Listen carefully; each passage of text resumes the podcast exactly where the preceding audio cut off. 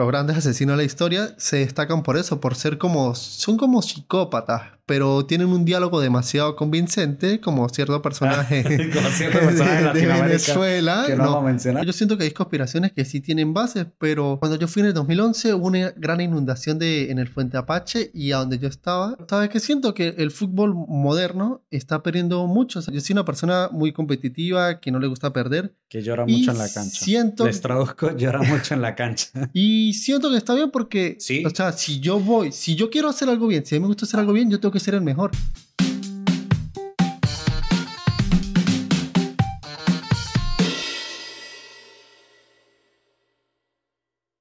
Bienvenidos una vez más al Día Podcast, el podcast de la gente que se queda viendo al que hace la parrilla y solo hace eso durante la parrilla. El guatón parrillero. El batón parrillero. Hoy estoy con Richie, uno de los pocos amigos que piensa que el tercer Reich de Adolf Hitler estuvo bien.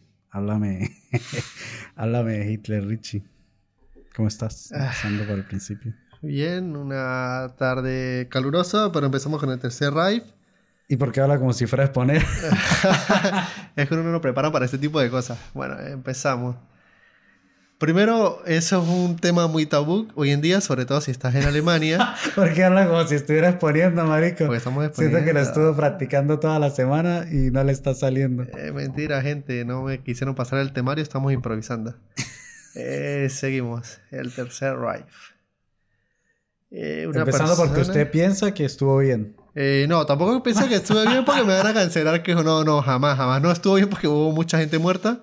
Obviamente que no estuvo bien. No estuvo bien. mm, Unos ideales muy mal practicados, ¿no? De hecho, podemos empezar de cero. Eh, seguimos, ¿no? Mal. Muy mal, pues porque, o sea, él creía en la raza aria. A pesar de que, o sea, raza aria es una... él no era. Eh, exactamente, no era. eh, una raza pura alemana, de pura gente, soldados, dos metros, catiros azules.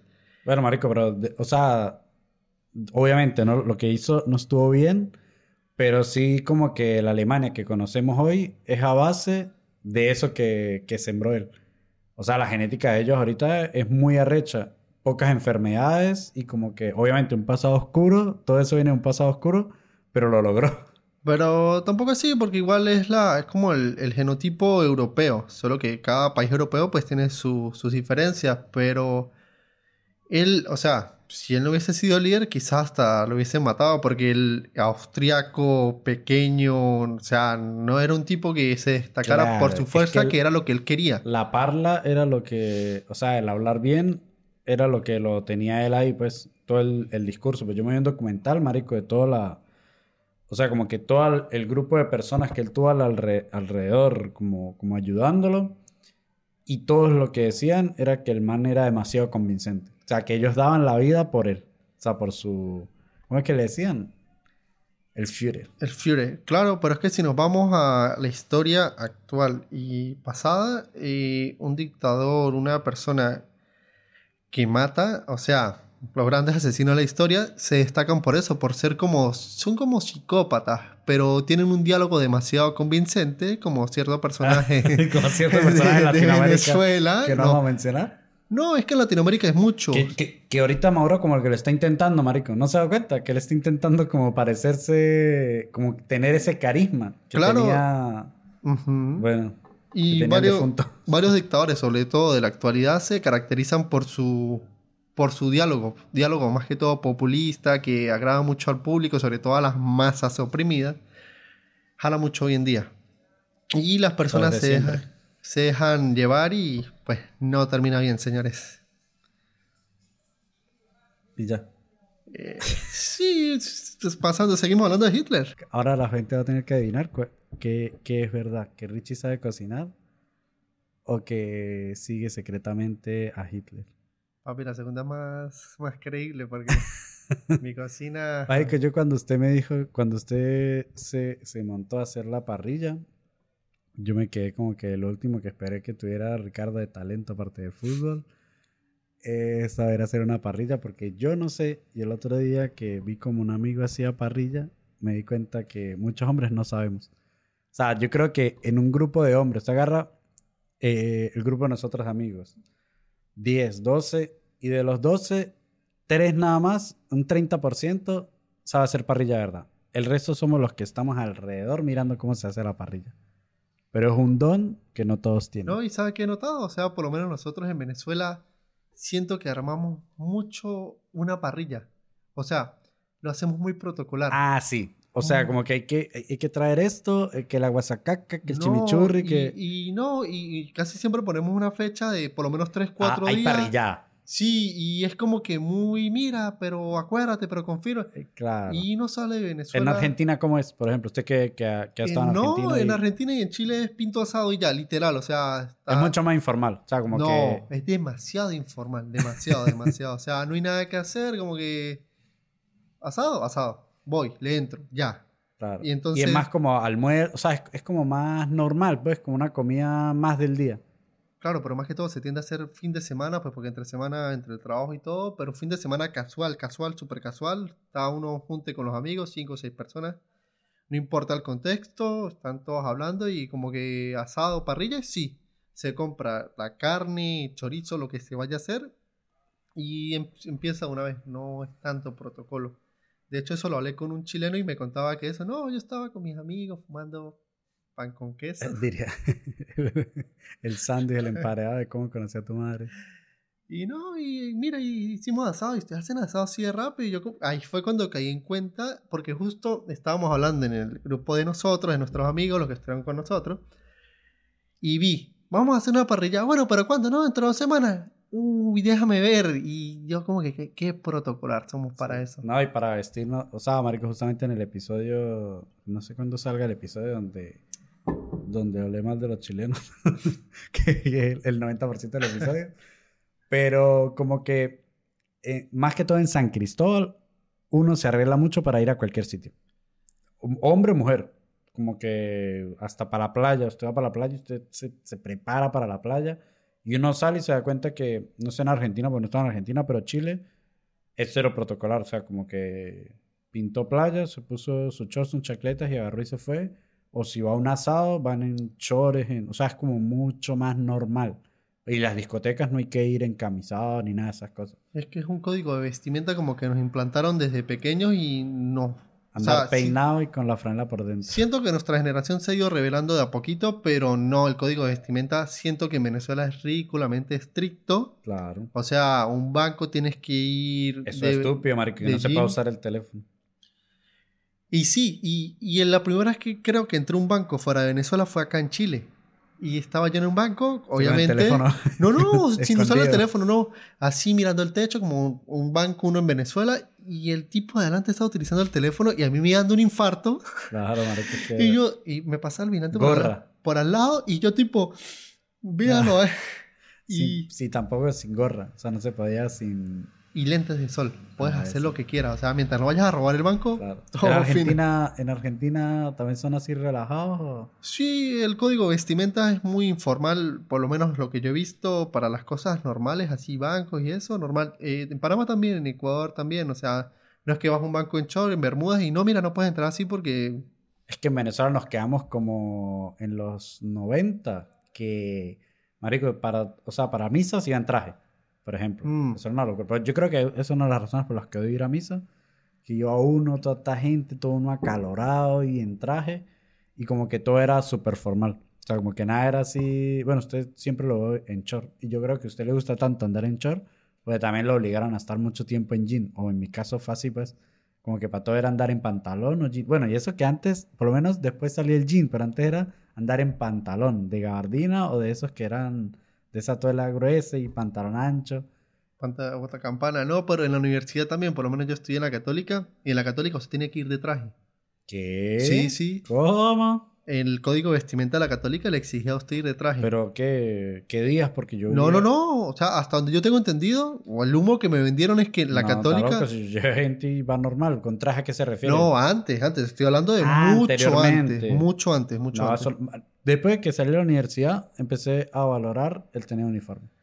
Y teniendo Sí. trabajo igual, pues yo prefiero tener uniforme que, que andar con ropa particular porque se le acaba uno la ropa rápido, marico. Eh, o sea, es demasiado gasto de dinero pudiendo tener un uniforme. No, imagínese uno estar utilizando la misma ropa todos los días, o, no sé. Bueno, el punto fue que de la universidad en la católica eh, le bajó dos al código de vestimenta, pero había algo que no me gustaba, que por lo menos algo que hace otras universidades como la UNED.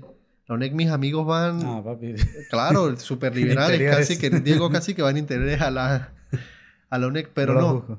Yo en la católica, los hombres tienen que ir en blue jean, en jean, sí o sí, no pueden ir en short, ni bermudas ni nada. Pero el jean puede ser de otro color o tiene que ser blue. Sí, jean. Ah. De hecho, muy, o sea, yo quería ir en mono, pero es que nadie iba en mono. Papi, yo, yo es que conocí los monos, o sea, los monos no, los, los jogger. O sea, Claro. si es marico, viviría todo el tiempo en jogger. O sea, no, de- detesto usar jean. Y yo nunca entendí por qué yo no podía ir en short o en bermuda y las mujeres pueden ir en una minifalda, o sea, alta. Claro, Nunca- es que cortita, no entendí vende por qué. más, vende más eso, pues. Yo creo que es eso, pues. Y vende más una persona con un pantalón y una camisa, bien vestido, un hombre, por ejemplo, que un hombre mono en short. O sea, es que, es que en Venezuela es muy conservador, marico, y nos criaron mucho para, para el... O sea, quedar bien. O sea, quedar bien ante los demás y que las cosas se arreglan en la casa y que usted... O sea, como que importa mucho la opinión de las personas de afuera. Y eso está mal. Pero bueno, hoy no vinimos a hablar de la católica y cómo se entra en la católica, ni de parrillas, ni del Tercer Reich, que la verdad es buen, es buen tema el Buen Tercer tema, Reich. controversial. Eh, o sea, sería controversial si un lado tuviera la razón. Está ya porque no se tocó eh, más, pero controversial no creo porque para mí no tiene la razón y no hizo ningún bien. O sea, como que las pequeñas cositas, cosas que se le pueden dar como derecho a los animales, la genética un poquito repotenciada a los alemanes, pero de ahí para allá, ¿qué más puede ser? No, nada. O sea, que los judíos obtuvieron su propio país. Pero no creo que no creo que cambien ese país por, o sea, no creo que digan, "Sí, quiero el país." A base, de- A base del de que las tuvo. fueron demasiadas muertes. Si usted ve videos, que yo siento que a uno no le hablan de eso en el colegio o en la escuela. O sea, como que minimiza mucho un episodio de la historia de la historia universal, de la historia de- del ser humano que fue muy importante. O sea, la economía actualmente en Europa y el mundo se rige a base de lo que pasó después de la Segunda Guerra Mundial. Y el gen europeo cambió a base también de, de los alemanes. ¿Por qué? Porque no solamente es que mataban judíos, mataban otras etnias como eh, los gitanos, que bueno, por ahí un poquito estuvieron bien porque me robaron, pero ellos, maricos, salieron a, a regarse entre los países y fueron creando. En España ya los gitanos son, son gitanos, pero son gitanos españoles. Y Mm. se nota mucho que tienen su, su cultura diferente. O sea, es diferente a los originales que, que salieron de, de esas tierras o que venían desde la India. Y los judíos también se regaron, marico, y hasta Venezuela llegaron. Por cierto, buen episodio ese, porque yo pensé que los, que los gitanos eran turcos. Ah, yo también, marico. Pensé, o sea, pensé. pensé, que era, estaban más ligados a lo árabe que, Mm. que a lo asiático, a los hindú. Pero si me ponían un país, decía Turquía. Me Yo no sé si mucho. Turquía... Ah, Bangladesh... No, Bangladesh es No, la Bangladesh India, que al lado eh, de Pakistán. No. Claro. No, no vaya a decir eso. No, bueno, no, no, no lo repita. Bangladesh no India, que- Pakistán, Bangladesh. Bangladesh le- era un territorio pakistaní y se independizaron. ¿Ah, sí? Ajá. Yo juraba... ¿Cuál es la capital de la India? Nueva Delhi. Papi, yo juraría que Bangladesh formaba parte de No, la no, India. no, no. Formaba parte de Pakistán, hasta donde yo sé. Ah, Es un país ya independiente que, por cierto, creo que no se la lleva bien con Paquist- Pakistán por obvias razones. Claro. Papi, nadie- yo considero que todo el mundo debería llevarse mal con, con la India. Los detesto, marico. Y en estos días escuché un man, un podcast que fue a la India y quedó enamorado de la India. Y como que el otro le decía, pero es que en la India es sucio, es... O sea, como que tiene demasiadas cosas para no gustarle, pero el man dijo que encontró ahí una conexión. Yo creo que lo único que podría conectar con la India estando allá es el sentirme bien con mi país.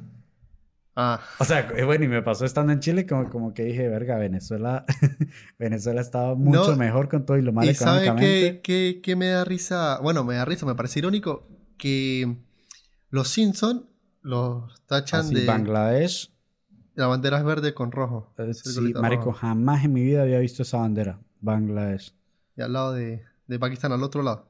Al lado de Calcuta, Mira, Calcuta, este, los Simpson que los tachan de estereotipos. estereotípicos. Claro, estereotípicos, por sobre todo personajes como Apu. Pero es que tú ves un hindú, a un indio, porque creo que el gentilicio correcto es indio. indio porque hindú es el La que religión. pertenece al hinduismo. Claro, es igualito. Sí, obvio. Es igualito. A mí me da mucha risa cuando conocí a un hindú de verdad y me di cuenta lo igual que era a Apu de los Simpsons. Sí, lo Eh, mismo. O sea, eh, es todo igual, incluso como venden y como todo es súper... Bueno, marico, es que de Estados Unidos está súper lleno. La migración de, de- O sea, todos los países se crean a base de migración, marico. O sea, es como que... Las potencias, esta- más Las que todo. potencias. Entonces, Estados Unidos se alimentó también mucho de eso, de, de los israelíes. O sea, todo cambió a partir de la Segunda Guerra Mundial. No nos lo cuentan. O sea, como que evaden eso. Y es verdad lo que dice la intro de Escobar, el patrón del mal. El El que no conoce su historia está condenado a condenado a repetirla. repetirla. Entonces no entiendo por qué no nos hablan de un hecho tan grave. O sea, yo siento que también Hitler eh, fue el villano. O sea, fue el villano porque no le quedó de otra. Pero el man iba a ser artista. O sea, dicen que era regular. Pero como que hubo una línea de tiempo que se creó a partir de que le dijeron que sí en la, en la escuela de artes de... ¿Fue en la escuela de arte de Alemania o fue en Viena? Ay, no recuerdo. Bueno, sé que Creo le- que él vivía en Alemania en ese momento. O sea, él es le- austriaco, ah, pero claro, vivió allá. Le dijeron que no y, ahí- y, y ahí por eso él empezó a incursionar en la política, en discursos, libros. Y marico, usted, yo cuando vi el documental me quedé como que es un populista, o sea, es alguien que sabe dominar las masas y es idéntico a los demás populistas que han aparecido después o que ya existían en la época como Mussolini, eh, Chávez, por ejemplo, o sea, que saben dominar, saben tener un carisma con la gente y conectar de una manera donde pueden llevarse toda la mierda. Entonces, el documental abordaba la visión de ellos y ellos decían como que, no, pero es que Alemania creció económicamente, la gente empezó a estar mejor, pero lo que no contaban era que el crecimiento estaba eh, A base de. a, a base de que había gente esclavizada, que en este caso eran los judíos, que ahora estaban trabajando de gratis, o sea, no estaban obteniendo beneficio. Entonces, por cada alemán habían tres judíos trabajando y le estaba llegando educación, comida y todo gratis a, las, a la alta sociedad alemana. Pero por eso digo que para mí no lograron nada bueno, porque tenerle cariño y cuidado a los animales, o sea, como que él, él implementó un par de leyes de, contra el maltrato animal. Pero eso no. A calidad. Eso no.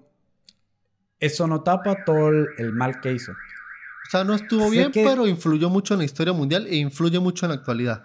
Sí, pero. O sea, las, las acciones que tuvieron influyen mucho. Yo cambiaría que no, que no hubiese pasado. pues, Ah, no, por claro. ejemplo. O sea, Todos. es que. Yo creo que la todos. gente cuando. Porque hay mucho nazista de closet que, como que. No, pero es que si esto no hubiese pasado actualmente, eh, tal enfermedad aún ex- existiría. Porque hicieron experimentos tan locos y basuras que obviamente encontraron curas de enfermedades o se desarrollaron otras cosas. Marico, no recuerdo bien, pero sé que eh, lograron cosas. eh, clonar animales, todas estas cosas vienen desde el, Mm. toda la, la- todas las investigaciones que se hicieron ahí, que todo fue con, que mierda ese sonido, con carácter arma, armamentístico, pues. Todo era para tratar de dañar.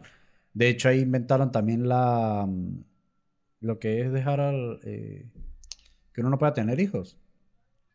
Estéril. Eh, o sea, esterilizar a las personas salió de ahí, marico, porque ellos eliminaron gran parte de la población judía a base de que no pudieran tener más hijos y terminaron muriendo y ellos, o sea, ellos eran demasiados, marico, y fue una reducción masiva.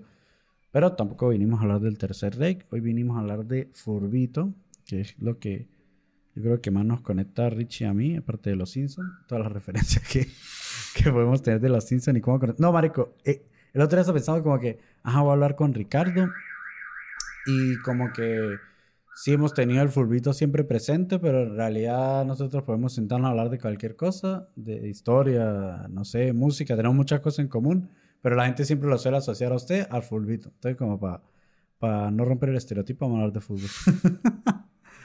Ay, marico. Este, no, no, no, no, el fulbito lo voy a dejar para último porque realmente quería Podemos hablar sobre cómo emigrar solo. no, no, ese tema no es con usted, papi. Ese es para otro invitado. Pero bueno, usted ha pasado por muchos países, marico. Eh, De O migración, sea, tres. Que, migración que cuente, Tres. tres. Pero igual usted ha visitado Uruguay, Argentina Argentina, y Perú. Perú, pero. Ecuador. No, pero, o sea, si usted estuvo más de una semana en un país, puede, puede decir conozco Perú, por ejemplo. O sea, puede entender qué se come ahí, puede entender cómo habla la gente ahí y puede ver cómo se comportan y hablan Y eso ya le dice a usted mucho de, de un país.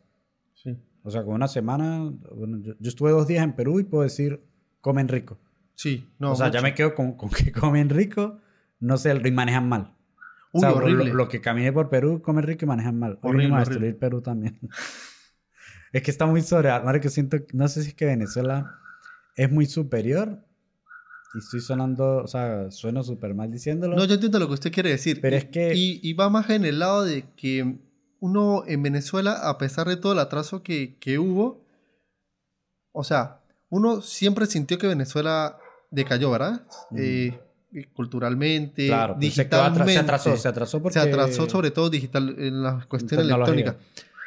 Y entonces, al tomar esto en cuenta que Venezuela se atrasó, usted se queda la expectativa que los otros países, por lo menos de Sudamérica, están, Van- eh, están muy arriba. Muy arriba. Y Me pasó cuando llegué a Santiago que yo dije, ah, bueno, pero los edificios aquí están igualitos que en No Caracas. tanto los edificios, sino en cuestión de tecnología. O sea, por lo menos yo me acuerdo que en Venezuela en su 2010, 2011 era BlackBerry para todo el mundo. Para... Claro. Todo el mundo tenía BlackBerry. da- Dame tu pin. Y no dar tu pin era como que no tienes BlackBerry. Claro, es que el creci- no, que nosotros nos hayamos quedado atrasados en Venezuela no quiere decir que ellos en ese momento estuvieran bien eh, tecnológicamente o, o- Es que Venezuela estaba muy bien, Muy marico, en comparación a los demás países.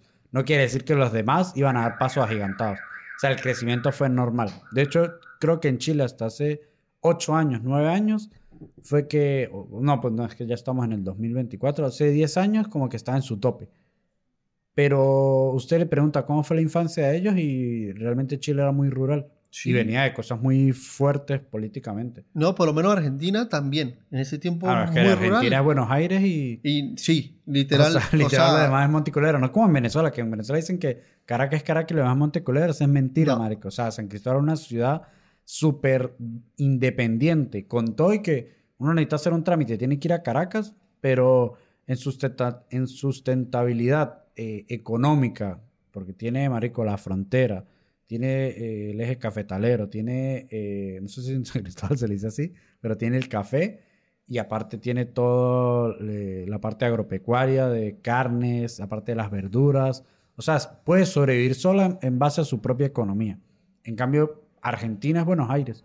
Y los no, de- no, no. Argentina podría subsistir sola hasta donde yo sé. Sí, pero Solo que la, la tecnología, o sea, Claro, como que so- la civilización, por decirlo de alguna manera. Bueno, no.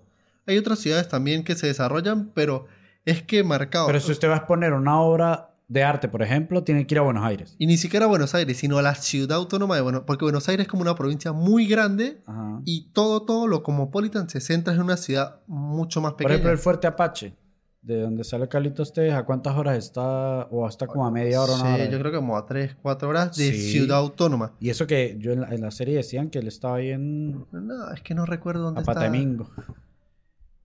Eh, una vez, cuando yo fui en el 2011 hubo una gran inundación de, en el Fuente Apache y a donde yo estaba, que era Olavarría, pasaron a mucha gente de, de Fuerte Apache allá a pasar como damnificados. Y ahí subió la tasa de criminalidad en Olavarría mientras estábamos allá. Sí. Marico, la, la serie de, de, de Carlitos serie Sasa, que me la empecé a ver de nuevo. O sea, yo la había visto y me puse a verla con la gorda y me quedé como que otra vez, por ser Latinoamérica, no la tomaron en cuenta. Pero es una serie que súper bien actuada, los personajes arrechísimos. La grabación, arrechísima. La, la, o sea, estéticamente, las luces, los, o sea, Los la actores, escenografía, todo, todo. estaba como muy, muy bien. O sea, se sentía muy real. eh, la historia fue buena Cobra y vida. pasó súper desapercibido. O sea, nadie habló de eso. De hecho, cuando se estrenó, o sea, los que nos gustaba el fútbol la vimos, pero no fue así trending topic como, por ejemplo, La Casa de Papel Mm. o Berlín. No, que Berlín es mala, marico. Es aburrida. Yo me la empecé, voy en el segundo episodio y me cuesta No engancha, mucho no verla. engancha. es mala porque están repitiendo la fórmula. Y ahora, ¿sabes? Siento que ahora ya se, reivin- se reivindica un poco eh, en Netflix, por ejemplo, ahorita que sacó La Sociedad de la Nieve, no sé si ya se la vio. No, todavía no. Marico, es un peliculón. Es el mismo podcast el que, por el que empecé a hacer el Claro, podcast no, realmente, que era el, de, el del el viaje a los Andes. Buena, pero también vi el detrás de cámara donde el man decía, o sea, tuvo que rogarle a todas las, las, a las industrias grandes del cine, o sea, todas las producciones, las productoras grandes, ninguna quería hacerlo. O sea, porque no iba a tener actores de renombre y, el man quería que fuera en español. O sea, español original latinoamericano. Y nadie quería financiar eso. Hasta que yo llegó Netflix seis años después de que el man em- empezara a, tocar puertas, a decirle, yo le doy la plata y la puedes hacer en español. O sea, nos tienen tan subestimados, marico, que, que se olvidan que nosotros somos un pulmón, no solamente por, por el pulmón de, de América, literalmente, sino que culturalmente somos un pulmón muy grande. O sea, yo estoy seguro, seguro 100% que eh, de Europa y Estados Unidos migrarían a Latinoamérica si la economía estuviese bien y hubiese seguridad. Eso pasó eh, después de la Segunda Guerra Mundial. La migración Ah, masiva a, obvio, Lat- claro. a países de Latinoamérica, sobre todo Venezuela y Argentina. Eran No, por eso en Argentina hay tanto... Italiano. alemán. Ah, italiano también. italianos. Es que eh, Italia y Argentina tienen como una relación muy A cercana. raíz de eso, de, Ah, a de la, de la migración, migración. porque por lo menos eh, en Venezuela fue más que todo chinos y portugueses, las En panaderías Venezuela también. portugueses, sea, en- en- en Venezuela- franceses, yo, no- yo nunca vi franceses en Venezuela. Pero en Chile también llegaron los alemanes, japoneses, eh, japoneses. ah. chinos. El otro día estaba conversando con un man que, que vivió en Isla de Pascua y que lo que más van son japoneses y chinos. Y me, me sorprende porque en japonés, o sea, los japoneses tienen muchas cosas que ver allá. O sea, que también es parecido a Isla de Pascua, por ejemplo, así monumentos. Y yo creo que iría a muchas partes antes que Isla de Pascua, pero cuando él me contó la historia me quedé como que, o sea, ya entiendo por qué mucha gente va. O sea, ellos, cada vez que muere, o lo solían hacer antes, cada vez que muere alguien, eh, de cada núcleo familiar, le hacían una piedra. Pero lo interesante del asunto es que esas piedras las hacían cerca del volcán y, y ahora están en la playa. ¿Cómo coño llegaron del volcán a la playa si están súper lejos? Aliens. La respuesta a todo. Sí, marico, es que anteriormente la respuesta a todo era aliens. Ahora es como la inteligencia artificial o, o conspiranoico. O sea, como que detrás de, detrás de todo está la conspiración. Y ya va a tener un invitado para hacer eh, tocar ese tema de conspiranoico. Ah, es verdad que este man es súper conspiranoico. Y- Usted no, marico. Yo, Y yo, de izquierda. Yo no soy de que, ay, lo tengo que ver para creerlo, pero sí como que si una historia está muy loca, o sea, como que no tiene una base sólida, me, me, o sea, la, tierra plana no tiene buenas bases. Cuando se escucha un terraplanista hablar, usted dice, verga, va bien, o sea, como que me puede convencer, pero de repente empiezan hablando de terraplanismo y empiezan hablando del dios del séptimo planeta y de las transfusiones lunares y que los Illuminati. Y entonces todo lo que, lo que reunió bien lo destruyó en un momentico eh, por estar metiéndole esas conspiraciones súper locas. Pero es que yo siento que hay conspiraciones que sí tienen bases, pero. O sea, Mm, por ejemplo, Michael Jackson. La- esa la creo. La teoría de que a él lo, lo mataron o lo Mm. llevaron a morir por estar... eh, Implicado. no, no, al revés, por estar exponiendo lo que Mm. hacía Esteban en la isla, que al final se sabe que el man no estuvo en la isla. Y hay un montón de personas que sí estuvieron en la isla que financiaron los documentales contra, contra Michael Jackson, por ejemplo. Mm, como Oprah. Mm. Oprah, Win- Oprah Winfrey. Vi el meme de, De Joss. de Josh Nichols. que, que idolatraba a otra, a, a Oprah. Este, sí, marico, las, las, las conspiraciones, la mayoría son rebuscadísimas, pero hay otras, eh, marico, por ejemplo, hay otras que tienen base, por ejemplo, Bush, eh, George Bush, él viene de una familia que, igual que los Clinton, marico, súper poderosa en Estados Unidos, y él pertenece a School and Bones, que es como estos grupos de las universidades, eh, Como fraternidades. fraternidades, y él cometió varios delitos con esa fraternidad, Fraternidad. con el cuento de que bienvenidas y tal. Y, o sea, tapó, tapó eso la familia Bush, pero luego se dieron cuenta que esta Skull and Bones tiene a muchos ex integrantes de esa en puestos gubernamentales. Entonces, como que, marico, esa teoría sí la banco porque eh, uno siempre va a querer meter a un amigo o, o Claro. bueno, yo, yo pienso así, marico, yo no me voy a dar el santo. Si yo estoy de gobernador de tal lado, venga, Richie, ministro del deporte. Vamos que sí. Facilito. Sí, marico, porque yo creo que uno siempre piensa en ayudar a los que están alrededor de uno. Pero todos, todos delitos detrás, marico. En Skull and- marico, calaveras y huesos. Es la traducción de, de esa mierda. Sí. Pero la mayoría de teorías son súper locas, pero no vinimos a hablar de teorías tampoco. De verdad sí vinimos a hablar de fulbito, así que háblame de la actualidad del fútbol. 10 minutos de resumen de la actualidad futbolística. Ya. Y no sé, aguante el Real Madrid, ¿qué te puedo decir? Real Madrid, mejor equipo de la actualidad. Ah, de la actualidad no sé, sí, sí, siento que... Top tres. Bueno, Top ton- tres el fácil. Manchester City está cerca, está muy cerca por el fútbol. Pero ahorita tuvo un bajón, marico. O sea, es que eh, obviamente no vamos a volver, así como no vamos a volver a ver un, un Barcelona como el de Pep, que marico, esos son más que, o sea, son como momentos. O sea, como que una temporada, no vamos a volver a ver una temporada igual a esa.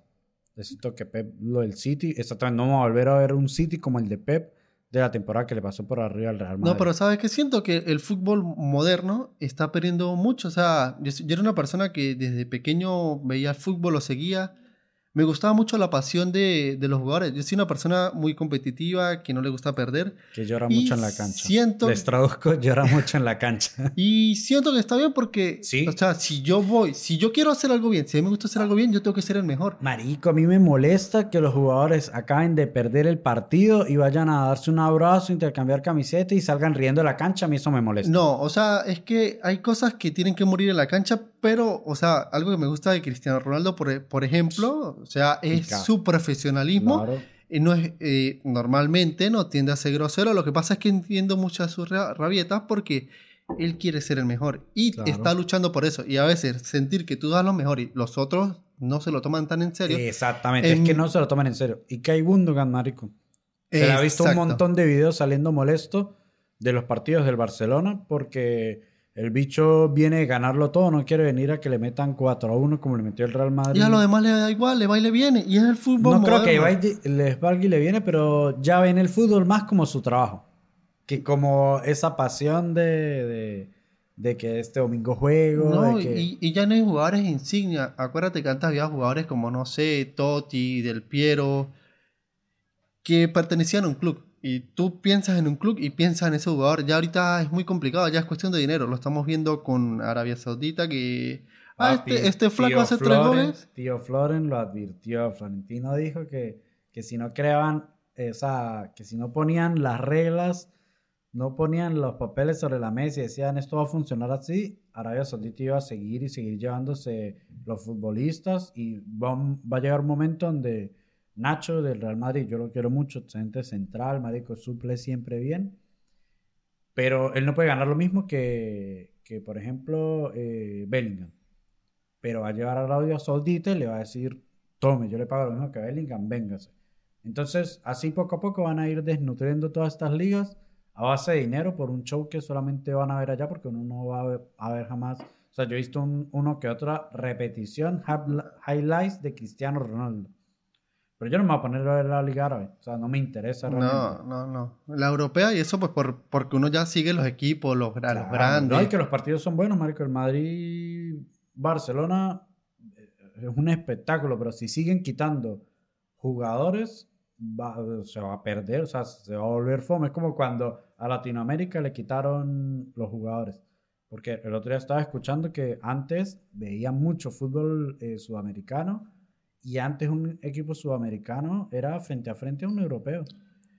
2003, 2004, 2005. Les ganaba, de hecho, de hecho les ganaba. Claro. Pero empezaron a ver eso y empezaron a llevarse todos los jugadores para Europa a base de plata y destruyeron totalmente que el fútbol sudamericano hoy puede ser muy entretenido, puede ser muy divertido, pero agarra un City a- al Corinthians y le da un baile igual.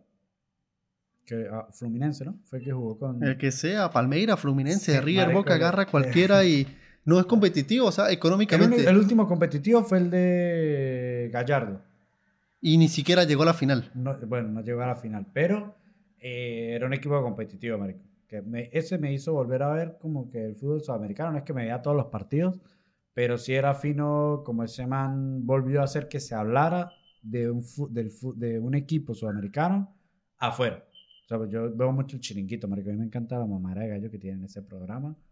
Y ahí hablaban de, del River de Marcelo Gallardo. Porque les cambió la mentalidad. Eh, sí. Es una mentalidad muy estricta. Ese El- man no sé por qué no se va a un equipo grande a dirigir un, un equipo en Europa. No sé, ya es cuestión de, de que quiso descansar. Siento que tocó a River, lo tocó, lo agarró. O sea, River estuvo en la B. Lo agarró a los años, lo agarró Ramón Díaz, lo hizo mejorar. Pero creo que el recambio de River mentalmente estuvo con Gallardo. Cuando llegó Gallardo, Gallardo- no lo subió a la. No, lo subió a No, la- no, no. Los agarré yo en primera. Claro, y no, y, y, o sea, y en primera lo entrenaba Ramón Díaz, otro entrenador que lo hizo muy bien, un referente de River. Después llegó Gallardo y les cambió la mentalidad totalmente. Porque tú te pones a ver y ahorita los equipos dependen mucho de la mentalidad del técnico. O sea, por lo menos vimos el Atlético de Madrid en su momento con Simeone. Bueno, y todavía, pues, o sea, es que Simone, para mí, yo no entiendo cómo es el, el director técnico mejor pago del mundo, pero no, no lo entiendo porque, o sea, entiendo que en su momento hizo cosas con el Atlético, pero yo le hubiese quitado al Atlético, por ejemplo. O sea, ya es como que Marico ya necesita un recambio. O sea, el Madrid fue y le, lo sacó otra vez de, de la Supercopa, no ha vuelto a ganar nada importante, nada relevante, es como que ya suéltelo. O sea, se quedó con, arruinó jugadores. A Joe Félix lo arruinó. O sea, a Griezmann brilla porque es Griezmann y Mareco Griezmann es arrechísimo. Y si no hubiesen estado en el Barcelona cuando estaba Messi, hubiese sido, o sea, estaríamos hablando que Messi se hubiese metido, eh, Griezmann se hubiese metido entre los mejores del mundo.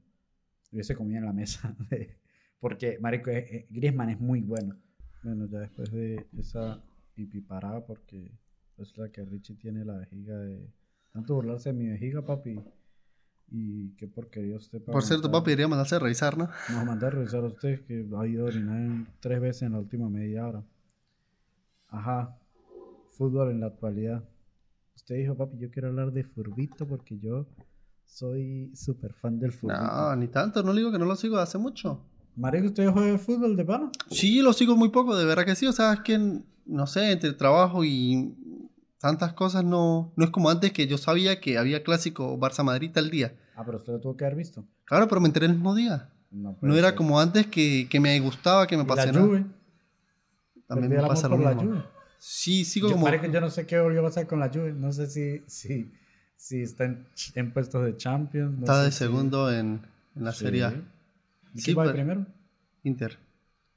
Ah, marico. El Inter me gusta mucho. O sea, el Inter sí he visto partidos y... Ya. Ya. Por ejemplo, en la Champions, yo le iba al Inter obviamente porque no quería que Pep ganara. Con todo y que el muy perro hizo una Champions arrechísima y estaba jugando brutal. Pero, marico, el Inter, el fútbol es, es tan impredecible. O sea, el Inter casi le... O sea, el City le ganó, pero le costó. Sí, O sea, el Inter defendía, marico. Por eso, a mí me gustan los equipos que defienden y por eso me gusta mucho Mourinho, que defendía bien, daba pata y salía en contra. con el Inter, sobre todo. Con el Inter, ahí con el Madrid también, marico. El Madrid daba pata. Yo creo que los mejores clásicos, los de Mourinho. Con Mourinho y Ramos contra- atrás. Contra Pep, marico, era lo máximo. o sea, los- los- salían envenenados a la cancha. Ancelotti le hizo muy bien al Madrid porque lo unió en el vestuario. Pero a mí me dicen, va a volver Mourinho al Madrid. Yo, uff, me encanta. ¿Sabe quién siento que unió mucho el vestuario? Zidane. Lo Sí, supo gestionar muy bien. marico. Ese man- Es que hay técnicos que son súper tácticos como Guardiola y otros que son de vestuario como Ancelotti. Que yo, o sea, obviamente también sabrá sus tácticas y vaina, pero yo creo que refuerza mucho la mentalidad y es mucho como que somos un equipo y dele para adelante y Zidane igual. O sea, Zidane era una estrella. que Cristiano, ¿qué le iba a decir a Zidane? Si Cristiano es rechísimo, pero Zidane, leyenda histórica, ¿qué le iba a decir Cristiano? Haga caso. Y yo creo que, bueno, ni siquiera creo que sea de, de estarlo mandando, sino más como que... Yo creo que Zidane es el tipo de persona que se le acerca a uno y le dice, pero, pero ¿usted qué piensa? ¿Pero no crees que podríamos hacer esto para mejorar? ¿Sí me explico? Como Claro, que, sí. Le sabe entrar a las personas. Ajá, le entra a las personas así por la derecha, hablándole suavecito, y el man así con esos ojos verdes y todo elegante, como le va a decir uno que no.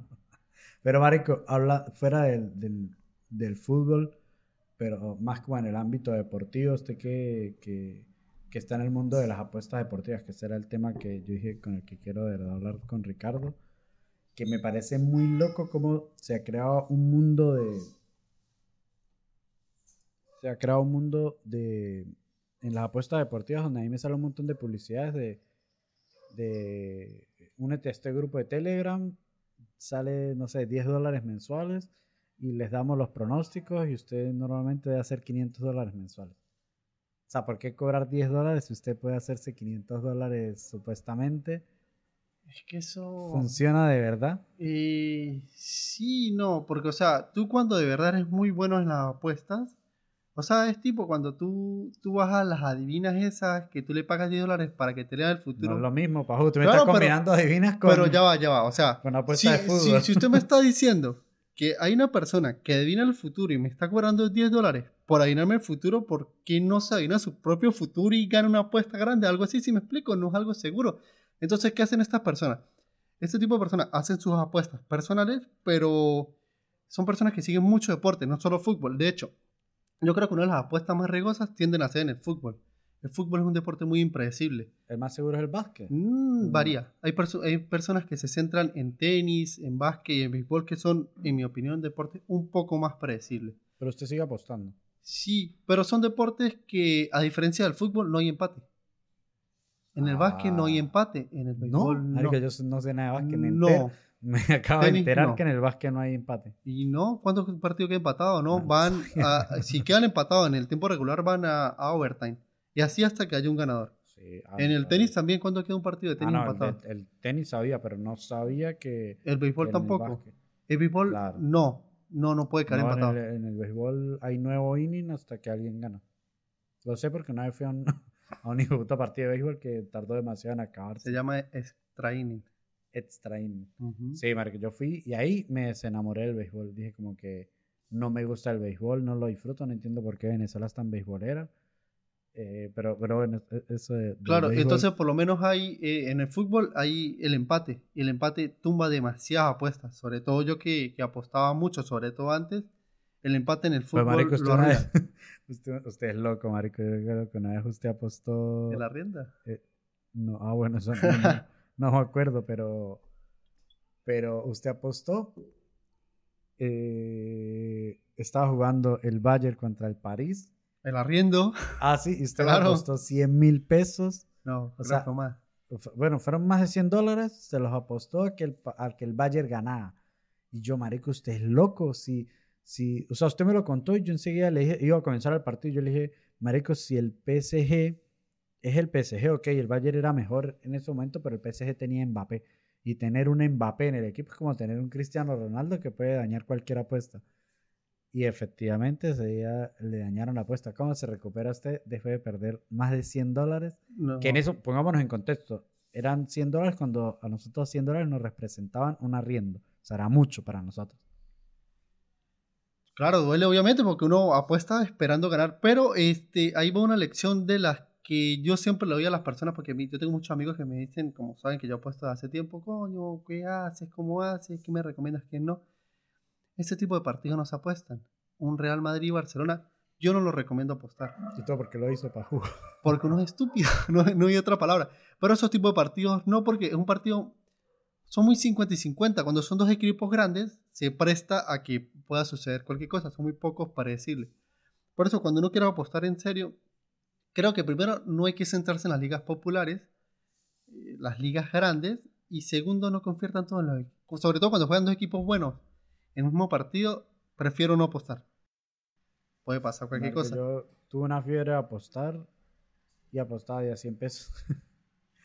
o sea, y me sentía súper bien cuando ganaba, que si 200 pesitos. ¿Usted sabe la historia de, la- de las mofetas? No, Las originales. no. Las mofetas fue un grupo de apostadores españoles que eran amigos, que apostaban por deporte así como hacía casi cualquier mortal, pero ellos empezaron a descubrir cierta como cierto patrón en las apuestas, sobre todo de países como Malasia, eh, Singapur, que se daban muchos ciertos partidos, ciertos deportes, entonces dejaron ¿Pero de era seguir. a- aposta o era totalmente al No, azar? le- de aparte que, que creo que Malasia y Singapur, este, las apuestas deportivas tienden a ser, sí, tienden a ser mañosas. Ellos descubrieron que había ciertas tendencias, no recuerdo cuáles, pero eh, en base a estos datos empezaron a, a hacer apuestas no populares, sino en este tipo de, de deportes y o partidos de estos países y empezaron a sacar demasiado dinero. Pero tenían, como ellos eran de España y el usuario de estos países era totalmente diferente, ellos se desvelaban para apostar. Hacían más que todo apuestas en vivo. Pero descubrieron que estaba realmente el dinero y sacaron dinero hasta que las casas de apuestas como que se dieron cuenta del patrón de ganancia Ah, de es que estos jugadores. marico, las casas de apuestas son una mierda. O sea, para recibirle a usted la plata, papito, venga, una galletita, un cafecito. Claro. Tome, ¿qué banco? Cualquiera, efe- lo que usted quiera. Para retirar. Ah, papi, para retirar, muéstrame un acta de nacimiento y certificado. Que qué mierda, marico. y tiene cierta lógica, pero entonces No me parece, o sea, lo incitan a usted a apostar y no cuando me- usted apuesta y gana, no, es que está no me mal. parece porque si usted está recibiendo el dinero de una manera, debería soltarlo de la misma. También. Porque si, si lo está recibiendo, lo tiene que soltar.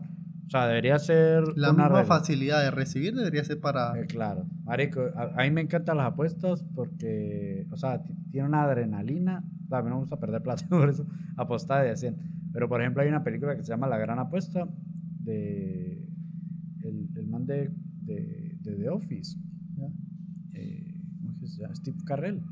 ¿No lo ha visto? No, no Es re- que sí, el- es que he visto varias apuestas, pero... Pero, pero no es apuesta así de, de, de plata, sino que en la crisis inmobiliaria de, Ah, Estados Unidos sí, en el sí, sí. 2008, el bicho fue de los que se dio cuenta de que La vendían unos, bonos, vendían unos bonos para, para un seguro por si la burbuja inmobiliaria fallaba y los bonos eran súper baratos, pero nadie los compraba, eran baratos porque nadie los compraba, porque cómo va a explotar, o sea, cómo alguien no va a querer tener casa o cómo alguien no va a poder pagar su casa. Claro, es que la base en eso es que en las apuestas a mayor riesgo, mayor ganan- ganancia. Claro. A menor riesgo, menor ganancia. Entonces, como eso era algo seguro que no pasara, Ajá. era algo que la gente no apostaba porque la gente quiere el dinero y lo quiere ya. Entonces, al crearse, al filtrarse información, que fue lo que hizo el- en la película, que pasó en la vida real, Claro, por cierto, pasan hechos reales. apostó en contra de un mercado que nadie vio y no entendían el por qué. Fueron pocas personas, marico. O sea, muestran todas las personas que lo hicieron, o sea, que fueron los pioneros y, o sea, multi, multimillonarios después de, de, de esa apuesta, porque el bicho se quedó en bancarrota y todo, después de meterle todo a comprar esos bonos, y cuando explotó, millonario, marico, no hay nada. O sea, algo, dinero incalculable porque se rompió Estados Unidos eh, en dos. económicamente. Sí, que qué loco como se... O sea, es la misma mentalidad de un país tan sólido como él o como Japón, por ejemplo, que Japón también, marico, logró eh, superar Hiroshima y Nagasaki. Yo siempre siento que le pasa a uno Hiroshima y Nagasaki y... Chao. Chao, marico, chao, porque tiene una capacidad de avanzar y de superarse. Estados Unidos, mire, 2008. Estamos que 2024 han pasado ¿cuántos años? 16. 8, 16, 16, ¿cuánto? 16 16 años, ¿no? Marico, y son actualmente una, una potencia. Y que hay países que, que, que están súper mejor, eh, no sé, Finlandia, todas esas cosas, pero no es lo mismo. O sea, Estados Unidos es un país gigantesco y todavía sigue recibiendo migrantes y sigue con, una, con algo súper sólido. Y ahí, no sé si es la genética o la mentalidad o, o su. Como que quieren. como que su nacionalismo tan fuerte que Estados Unidos el, fácil, facilita sería un, un estado nazi si, si se hubiesen dado las, Las si se hubiesen dado las condiciones, marico, porque esa gente como que quiere, o sea, como que quiere estar controlando todo y tener las manos en todo.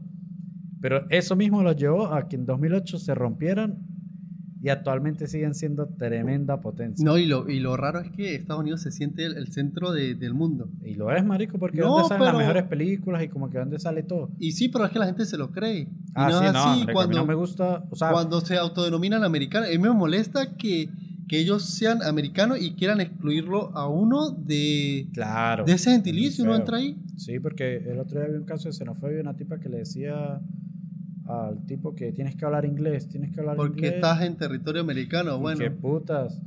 No solo eso, sino que Estados Unidos está. no, primero que todo, no hay idioma oficial. Tú puedes hablar el idioma que le cante el orto. Y segundo, hay demasiada inmigración. En tal caso, hable usted español, viejo hijo de puta, porque qué, qué, qué vergas. O sea, si usted va a Miami, marico, hay demasiadas personas de Colombia, Nicaragua, Venezuela, México. ahí se habla español. Sí, marico, se habla directamente español.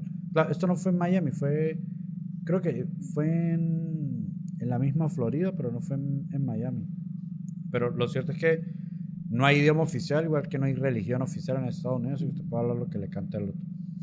Pero Estados Unidos, marico, a mí me gusta que en tecnología están súper avanzados y como que eh, el dinero no es un problema. O sea, como que si usted trabaja va a tener el dinero. Y va a estar a la, a la vanguardia siempre. Exactamente. O sea, como que no va a sufrir por ese lado. Pero no dejo de sentir que están locos. O sea, como que crear un, estado, un hijo en Estados Unidos me daría mucho miedo por, por eso, eh, o sea, las escuelas, cómo se meten y... O sea, Pero están locos. pasa, es que eso- le- eso pasa mucho también en, en Europa del Este. Sí. No, ah, bueno, no pasa mucho. No, o sea, no, papi, es, que, no es que sea común. Desmintiendo Europa. Solo que mm, en los países más que todo fríos de Europa del Este, los países que uno casi no escucha, no sé, Finlandia, Rumanía, Turquía, eh, tienden a ser países muy tranquilos. Y en los países muy tranquilos sale gente muy psicópata. ¿Y Sí, pero y- ¿cuántos, o sea, al año cuántos va a haber? ¿Sí me explico? El problema es que en Estados Unidos es cada rato hay una- noticia de... Lo que pasa es que Estados Unidos también es un país muy grande Y armado, y armado. hasta los dientes. y cualquier, o sea, en los Simpsons lo podemos ver, referencia a los Simpsons, Claro, marico. de que es más fácil acceder a un arma que un cigarrillo. A- a mí eso me parece una locura y no, no banco, pues. No entiendo cómo. Y, y no solamente uno piensa como que a esta gente está loca, ¿por qué no votan en contra? Es que la su mayoría de estadounidenses les Crecieron gusta, con o eso. sea, crecieron con eso y es parte de ellos y no lo van a abolir. abolir. O sea, siento que no está mal porque tiene ciertas cosas, solo que hay que poner limitantes, hay que no, poner marico. limitantes al en acceso el de momento que armas. usted le da un arma a una persona, ya usted va a crear una ley para que ese arma pueda ser disparada. Y ya eso está mal. O sea, ya usted no va a hacer por defensa propia, sino si quiere conseguir algo, probablemente va a usar el arma. Porque cuánta gente no mata y dice a mí no me importa ir a la cárcel. Y tienen pena de muerte. No me importa morirme. O sea, como que yo creo que no deben existir. O sea, ningún ser humano debería ir armado. O sea, de hecho, más bien debería ir todo eh, en contra para que a nivel mundial llegue un punto donde, donde no hayan armas, no a la guerra. Pero fue lo que se intentó en Venezuela con la prohibición de armas y fue peor. Porque todos los que- malandros, todos los Claro, tenían eso- armas y la es que eso no es- población eso civil no es sacar las armas de una sociedad. Fue Eso es prohibirle a un sector de la sociedad no tener armas, mientras que los demás la pueden tener tranquilamente. O sea, e- es, de verdad agarrar y que haya, con el capítulo de Los Simpsons que, que les busca, todo el mundo tiene que armas. meter sus armas y hasta los bebés tienen armas. Claro, marico. es- eh, Estados Unidos bien económicamente, vienen en darle a su sociedad tranquilidad en el sentido de que usted no se preocupe por el dinero, o sea, usted si trabaja va a tener aquí eh, crédito hipotecario, crédito automotriz, eh, poder adquisitivo a nivel mundial porque tiene una moneda súper sólida, pero tienen todas esas loquitas. Yo jamás viviría en un pueblito de Estados Unidos. ¿no? Pues, marico, yo- todas las películas de terror que he visto, todas son en Estados Unidos y todas son en pueblitos, sin ir a lo fantasioso. Usted agarra y ve Investigation Discovery y todos los, Los los casos feos, y son muchísimos. Son que si en Minneapolis, no sé qué, en el pueblito, en el condado de, de no sé cuánto, el bicho agarró y violó siete. Pero ¿sabes qué personas también siento? Que hay... Vestido de payaso. No salen muchas cosas a la luz porque siento que en Venezuela también pasa mucho ese tipo de cosas. Claro, es que que, no- Internet no lo que hizo sabemos. fue exponer todas las cosas que pasaban antes, pues eh, violaciones y suicidios y, y el come gente, todo ha existido desde hace mucha, mucho tiempo. Pero Venezuela es mucho más pequeña que Estados Unidos. Debería ser un episodio del Come Gente. ya está online, pero Venezuela es mucho más pequeña que Estados Unidos. Obvio. Mucho, por mucho, por mucho.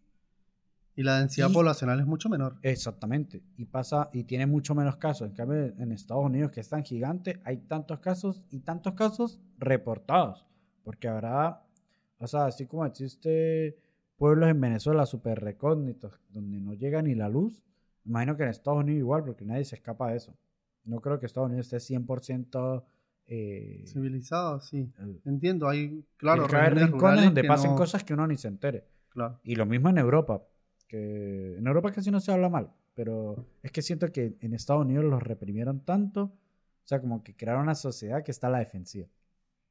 Y ahora eh, se lavan la imagen, lo de Messi, marico. Messi es la mayor lava imagen de, De Estados de, Unidos. de Estados Unidos y de Arabia también. Ahorita ganó el Debes. Y yo como que, ¿cómo, marico? ¿Cómo gana el Debes Messi si Haaland hizo una temporada infinitamente mejor que Messi? Pues ya no estamos hablando del Mundial. O sea, ya, ya el Mundial pasó, ya le dieron el Balón de Oro. arreglado también, porque a él ya le dieron el balón de oro. Hay un episodio sobre eso también. A él ya le dieron el balón de oro eh, del mundial y ahora le dan otra vez otro balón de oro. Bueno, listo, le dieron el balón de oro. Pero el de vez, ¿cuántas temporadas han pasado desde el mundial? Un año. Bueno, más.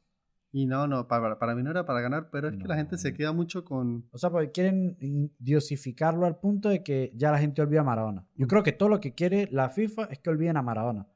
Y que se queden con Messi como el representante. si un día jugamos contra un equipo de Marte, que Messi sea eh, el, representante de la Tierra en Marte del fútbol. Y me parece mal, marico. Haaland... O sea, si Haaland no ganó ni el de vez con todo lo que hizo, ya cuando lo va a ganar. Pero es que viene pasando hace tiempo. Claro, pero ahorita fue descarado porque antes Messi tenía el nivel. No, pero hay, jugadores que debieron haber ganado, en mi opinión. Eh, Cierto, eh, No, para mí, o sea, es que no, tenía lo especial. Pero tenía el fútbol, eh, o sea, la idea del balón de oro es premiar al mejor jugador de fútbol individualmente.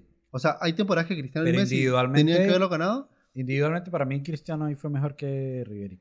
No porque... Ah, eh, en equipo fue mejor Ribery, pero individualmente Cristiano se cargó al equipo y lo echó adelante.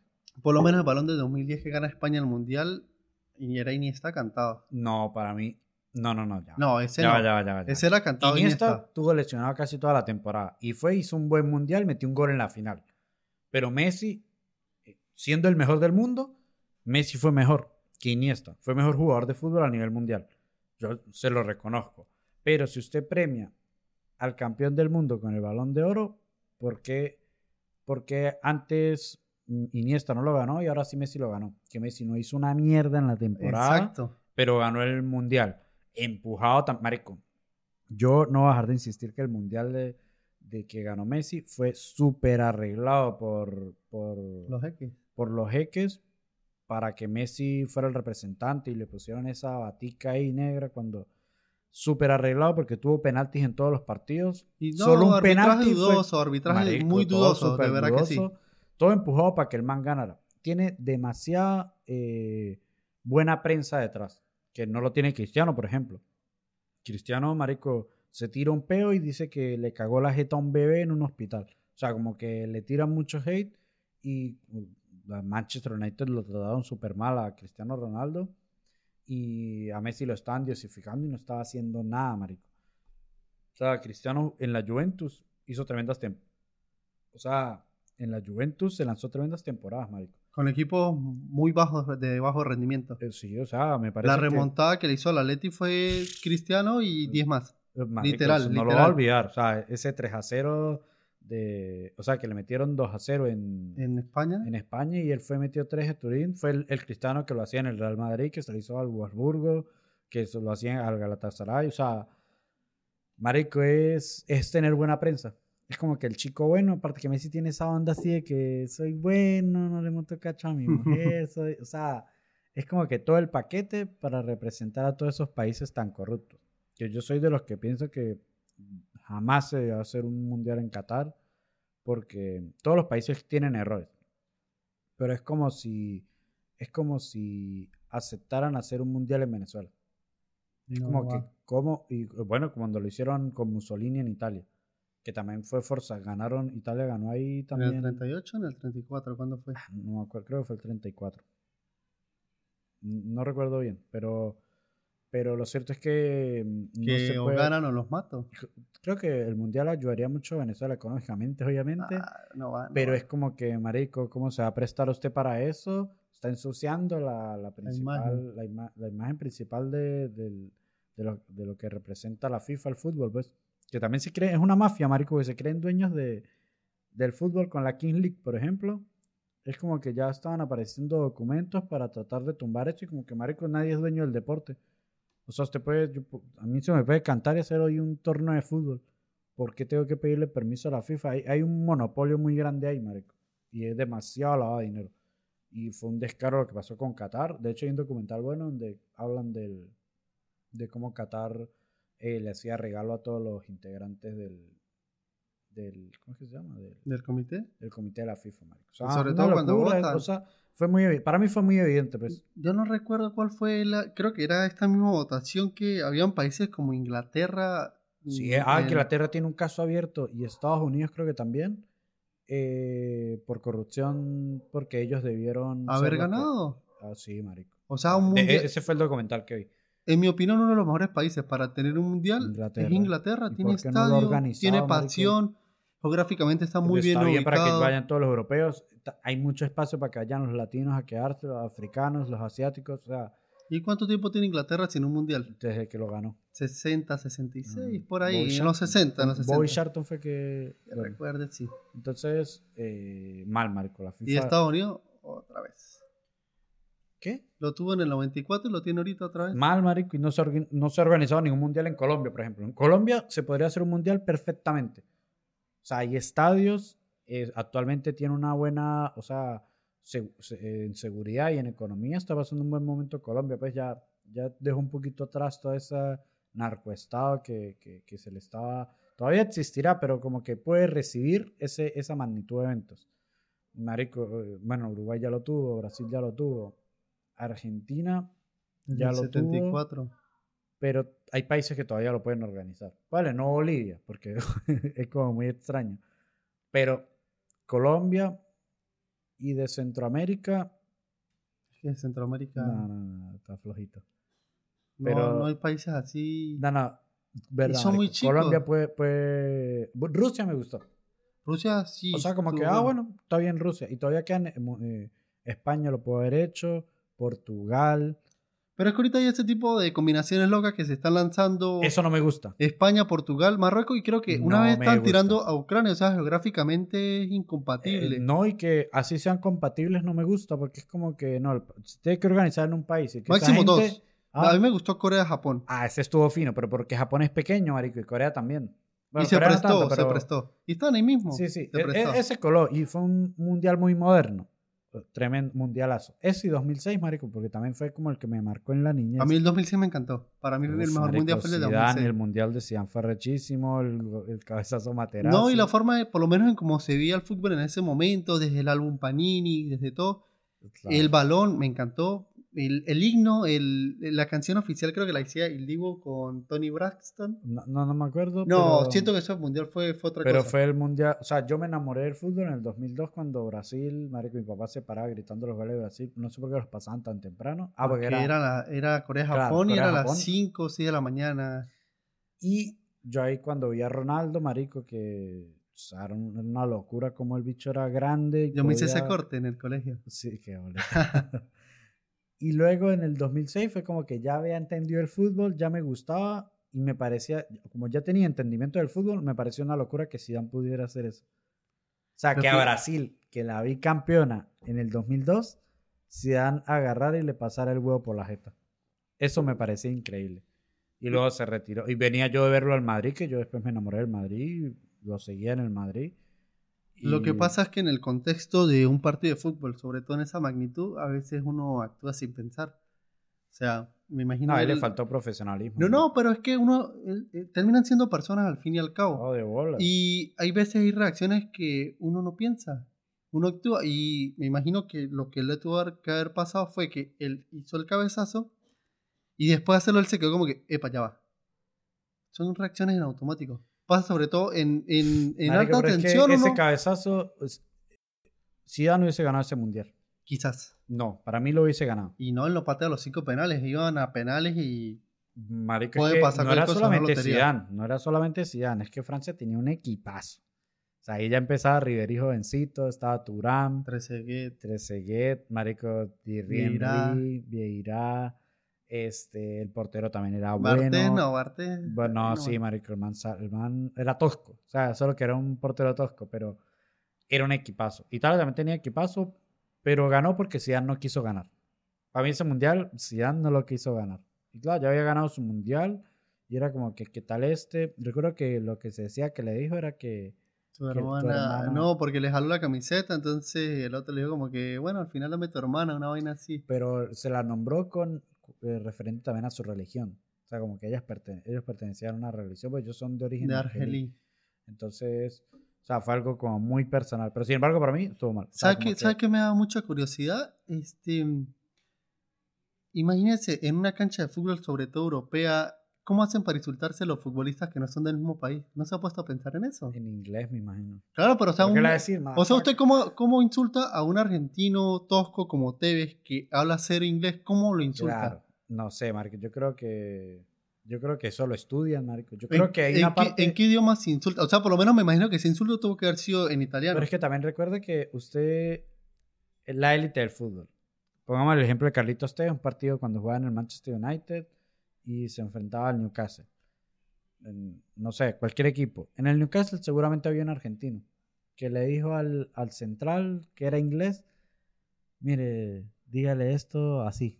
No creo. Marico, es que el fútbol es demasiado universal. O sea, Sí. debe haber alguna manera, Pero usted no le... pinchándolo, tocándolo. No, marico, sí, eso sí, eso sí siempre, eso va a ser ley. Eso uno no lo ve, pero eso en el, en el fútbol es así. Pero me hace curiosidad, o sea, me pasa sobre todo cuando juego, bueno, me pasó solo cuando jugué con paraguayos acá, que ellos hablan en guaraní. Y es cuando Mm. estoy dentro de una cancha y Pero alguien está pata, hablando, Los, los paraguayos dan demasiada pata, marico, Claro, no dicen nada. pero ahí, ahí- ahí me di cuenta y sentí que es estar en una cancha y no entender lo que está diciendo la, la otra persona. Claro. Se parece mucho al portugués, pero no lo entiendo, cero. Entonces imagínense... No, es que, en- marico, por más que sea parecido al portugués, Pero imaginen sea, estar en una es- cancha que hablan francés, el otro habla alemán. ¿Cómo los insulto? ¿Cómo me insulta? ¿Qué pasó en...? haber- marico, yo creo que todas esas cosas ya se estudian. O sea, como que ya, ya hay alguien que forma parte del cuerpo técnico que le dice, mire, este se desquicia con tal cosa. O sea, este central, eh, agarre y dígale tal cosita, que ese se vuelve loco para que lo saque del partido. Y el central le dirá, mira, este pégale en la rodilla, que, que porque sabe que, que es débil de la rodilla y con eso lo va a sacar del partido. Pero creo que se quedó muy en evidencia. yo sobre sería todo así, pues. Ahorita en, en Argentina contra... Bueno, ahorita no, hace un año en el Mundial. Argentina contra Países Bajos, que los jugadores neerlandeses le decían cosas a los argentinos y los argentinos como... Cuando fueron a apurar a Lautaro, cuando él iba a, a cobrar el penal de ganar, el arquero fue a decir unas cosas y Lautaro como que... No te entiendo nada. O sea, si no me hablas en español gaucho, no, porteño, no te entiendo. Claro. Y ahí es es cuando entra ahí está mucho... la viveza latinoamericana. Me, me gusta mucho la, eh, un personaje que, que critican mucho en, fuera de Argentina es el Dibu, Ahí me cae mal, Emiliano marico. Mar. No, pero es que es un crack, o sea, a usted le puede caer mal, pero No el, tipo, sé, a el mí- tipo se mete en su papel, o sea, el tipo psicológicamente juega muy bien. Pero yo creo que ya ahí se sale de lo deportivo. ¿Por qué? O Es, sea, porque es tras tal. Hablar basura, eso lo hay en todos los deportes. a mí, o sea, esa parte me gusta, pero que lo estén alabando por eso es lo que no me gusta. ah, no, no, O sea, pero, que pero no el tipo hace bien su ser- pega. ¿Ah? Es, el tipo hace su pega, que Pero es lo que tiene le que dieron hacer. el premio del portero. Ahí es donde me cae mal. Porque, Ay, no ¿sabe qué me pasa? Que convence. están premiando que hizo un show. Están premiando el show y no el deporte. Porque él no fue un buen, o sea, fue un portero muy regular. Hizo una tapada muy buena. En la Pero final. Da resultados. Sí, pero Courtois hizo, me- hizo mejor año como portero. Mm, puede ser. O sea, tiene muchas más paradas importantes, pues. Fue un- un- o sea, si un portero tenía que ganar el balón de oro, era Courtois. O sea, no, no, no, eso no está en discusión. Y me cae mal. O sea, ese man me cae mal porque es un showman. Pero es un que choma que, premiaron- le, o sea, que, le- premiaron- que le da resultado. ¿Sabes qué Véanlo de esta manera. Premiaron al bully que se metía con el... Pero bully, ¿por qué? O sea, el- el- por, no lo me menos, gusta. por lo menos le digo algo. En la NBA hay mucho de eso. Eh, jugadores que hablan basura, pero es para desenfocar a ciertos jugadores. Pero hay jugadores tan buenos, tan buenos, que están jugando un mal partido. Y empieza alguien a, a hablarle así como el Divo. Y lo que hacen es despertarlo. Cristiano. Eh, o sea, pasa mucho. usted- Pasó en Boston con, con Miami Heat el año pasado. Eh, Jamie Butler. Le hablaban, este, un jugador de Boston, le empezó, él está jugando mal. Le empezó a hablar, a hablar, colocó una cara Ah, sí. de diablo y remontó la partida él solo y lo agarró y lo humilló. A eso hoy. Usted es profesional, usted tiene que saber lidiar con eso. Sí, también es verdad. También es verdad. Lo Usted no, es que... usted no le pueden llegar y decir, César, X cosa, ay, ya, voté el penal por eso. Jamás. Eso lo hace uno que estoy gordo. Há- Hágale el speech de del man del meme. ¿Cuál? Del que habla. Ah, viven en un viven country. en un ¿Es verdad? Marico, eso sí, eso bueno, eso sí, lo sí, hace marico. uno en el fútbol 5, en el fútbol 7 con los amigos. cambiar mi, mi idea. Igual Un- voy a seguir detestando ese man porque me cae mal. No, claro, pero- se dio cuenta que después del mundial, ¿qué, qué arquero quedó? O sea, es un arquero súper regular, pues. No es un arquero que le va a cambiar hasta un partido. Coño, en el Aston Villa lo está haciendo, tiene que haber más premios. No, no sé, no me gusta. Bueno, lo cierto es que Argentina compró el mundial, podemos acordar eso. Coño, comprar no, porque no tienen guita para eso, pero sí los ayudaron. eso sí es verdad, sí, Argentina sí. no lo compró. Se lo compraron a Messi. Eh, puede ser. O sea, al, al hijo mongólico se lo... Uy, uy, super cancelar el